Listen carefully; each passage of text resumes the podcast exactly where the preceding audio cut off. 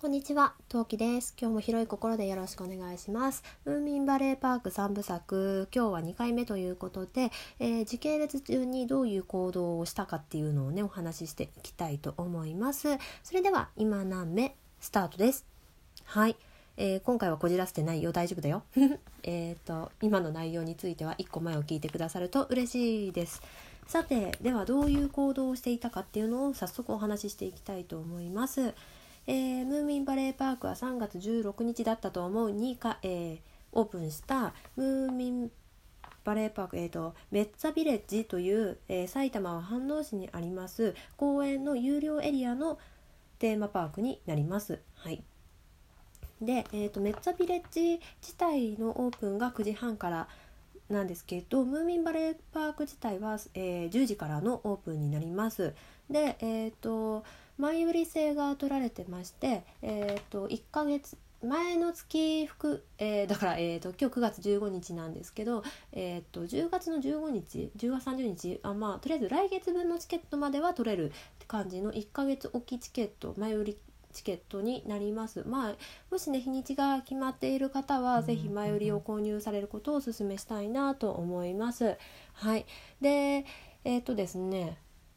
えーと、で駐車場も、えー、あるんですけど結構ね大きさが広いは広いんだけど、まあ、まあ、なんだろう土日とかでなんか大勢人が集まるとか何かイベントことがあるってなると駐車がちょっと難しいかもしれないしちょっとね割安になるんですよ。1800円が1500円になるとかだったかな。なので駐車場もねあの前売りチケットがありますのでそうするとねであの1台分確約というか、まあ、車のえーと、前売りを買った分台数は確約が駐車場の確約がされておりますので車で行かれると決まっている方は是非駐車場も、え、一緒に前売りとして購入していただいた方が良いかと思います。はい、でえー、と、えー、我が家ではですね9時半にオープンだって私が勝手に勘違いしてたのと朝もうおちびがね「大きい公園行くんだよね大きい公園行くんだよね」ってもうねあのワクワクが止まらなかったえー、迷惑迷惑パパ、えー、迷惑コンビがねいやパパ悪くない。迷惑コンビにパパが振り回された結果家を早々に出て、まあ、そのおかげかどうかというかまあおかげっちゃおかげなんだけど、えー、9時20分頃に、えー、ムーミンパークじゃない、えー、メッツァビレッジ自体には到着しました。でまあ20分ぐらいについてゆっくりあの歩いてってでまあ25分ぐらいになんかメッツァのそのここあのムーミンバレーパーク行かれる方はこちらにお並びくださいみたいな感じの列にね2組目として並ばされて並んでそれで、えー、9時半にオープンですみたいな感じでで進んでください。どうぞ進んでください。自由に進んでくださいみたいな感じで中に入れてもらいました。でテケテケ歩いてってでねいろいろね、えーと、建物とかお店屋さんがいっぱいあって面白かったんですけどまあ目的はムーミンバレーパークってことであのねテケテケテケテケあっち見たりこっち見たり写真撮りまくったりしながら、えー、バレーパークの方に向かいました。はい。ででねそのメッツァの入り口からバレーパークまではねそのところどころまあうちは遊んだり写真撮ったりめっちゃしてたから結構時間かかったんで10分 10分15分ぐらいは普通にかかった。20分かかんなかったと思うんだけどでもそれぐらいゆっくり歩きました。はい。ゆっくり歩いてっていうか途中でおちびがあの芝生エリアであの鬼ごっこがしたいって言ったから鬼ごっこをするとかあのなんかインスタ映えしそうななんか素敵なお椅子があってそこであのそこの椅子全部座ってみるとかあとそのなんかフォトスポットがあるんでそのフォトスポットで写真を撮ってみるとかまあそんなこんなしてて。うん、多分ムーミンバレーパークの入り口に着いたのは10分15分20分かかんなかったかなぐらいのスピードで行きましたなのでまあ10 5分前ぐらいにあのバレーパークの入り口前には着いたんですけどまあ土平日のね3連休前日ってことでねでは全くなくって空いていたので、まあ、後ろから来る人もほぼほぼいなくてですね。でムーミンバレーパークの入り口にはフォトスポットがあるんですよ。えーと、ムーミンとミーがジャム瓶っていいのかな？の上に座ってるオブジェとあと本の形をした、えー、とフォトスポットが1235箇所か？4箇所かあってで、まあ、そのねその本のフォトスポッすごい言えない。本本の形をしたフォトスポットはすっごいいいんで是非ねあの撮っていただきたいと思います。でもまあ写真そこそこにね10分も撮ってたら飽きちゃうんだよね。うん。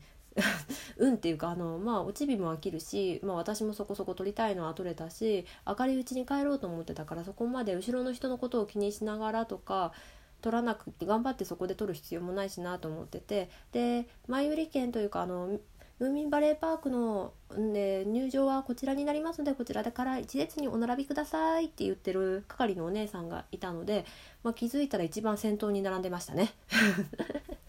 はい、で、えーと、入り口は最初は1列待機列は1列なんだけどあのスタートからもう2列に変わります、えー、前売り券を持っている人と当日券を購入される方の2列です。まあそれで2列でまあ入ってまあやっぱりね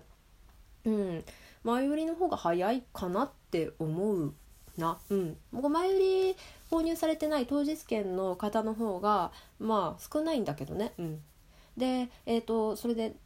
なんだろう誰かと一緒に行こうっていう人は是非ともあのご一緒に行かれる方にムーミンエリアは有料だということをねちゃんきちんとあのお伝えしてくださいね。そそんなまあディズニーほどじゃないにしてもさちょっとお金かかるエリアだしあの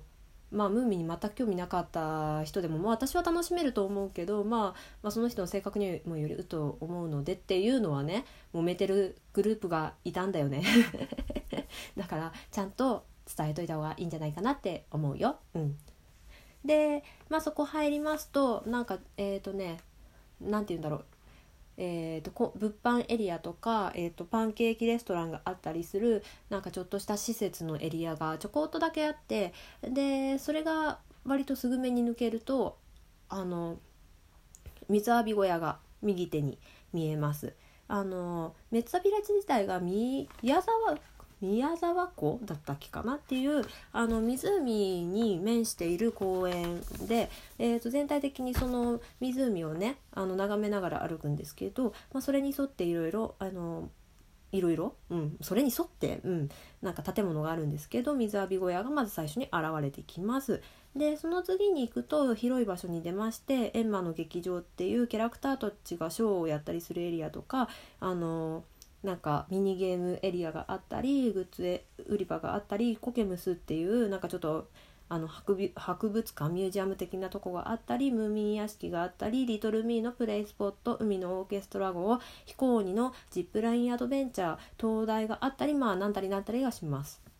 で東大以降はですねちょっとしたなんかトレッキングじゃないけどなんかお散歩コースみたいになっていて、えー、東大の先をテケテケ歩いていきますとヘムレンさんの遊園地スナフキンのテントなんていうのがあったりします。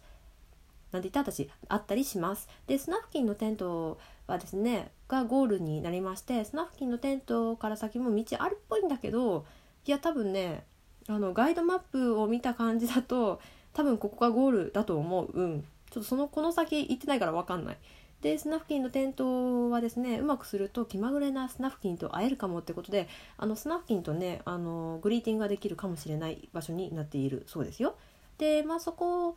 からまあそういったような施設内容となっております。でうちが行った時系列で話すと水浴び小屋を見た後えーと、ムーミン屋敷、リトルミーのプレイスポット、海のオーケストラ号、飛行機のジップラインアドベンチャーに、この4つに関しましては、えー、お金がかかります。えーとね、リトルミーが700円、ムーミン屋敷と海のオーケストラ号が大人が1000円だったかな。で、ジップラインアドベンチャーはちょっといくらか忘れました。まあそんな感じでお金が追加料金がてか個々の料金がかかってきますでちなみにねアトラクション自体は時間制ですえっ、ー、とねムーミン屋敷が30分ごと。でミーとオーケストラ号が15分ごととかだったかなっていう風にしてあの時間帯で区切られております。なのでまあなんだろうこちらも前日までにだったら前売り券があのネットで購入できるのでもしね好きな方にきと一緒できちんとその時間把握をしたいとかその次の日売り切れてたら嫌だっていう感じまあ行き当たりばったりが嫌な人ね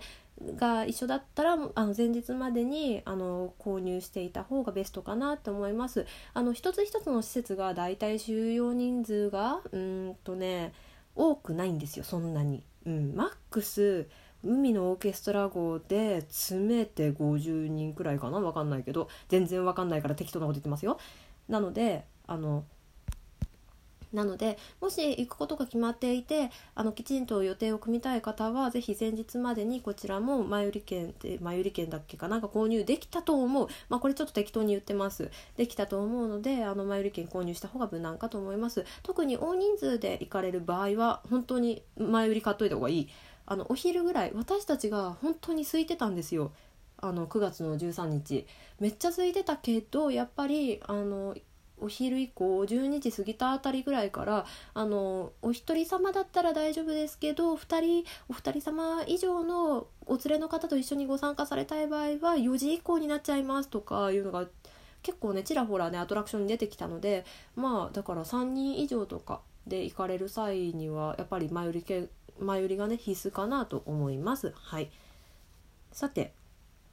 で最後に時系列ね。えー、中に入った後に私はムーミン屋敷違うリトルミーのプレイスポットに行きました。でその次にエンマの劇場でショーが始まったのでそのショーを鑑賞しましてでムーミン屋敷でに行きました。でその次に海のオーケストラ号のアトラクションを堪能し、えー、おちびと、えー東大を経由しヘムレンさんの遊園地でしこたま遊んでで帰りにパンケーキレストランで、えー、まあちょっとかなり遅いあのお昼というかおやつというかを食べて、えー、帰宅しました。はいあそうスナフキンのテントにも行きましたよ。ヘムレンさんの遊園地行ってスナフキンのテント行ってで U ターンしてきてパンケーキ食べて帰ってきました。そんな感じです。で個々の、えー、感想については次回お話ししたいと思います。ネタバレ含みますのでネタバレ OK っていう方は是非とも聞いてください。それでは次回配信でまたお会いしましょう。またね。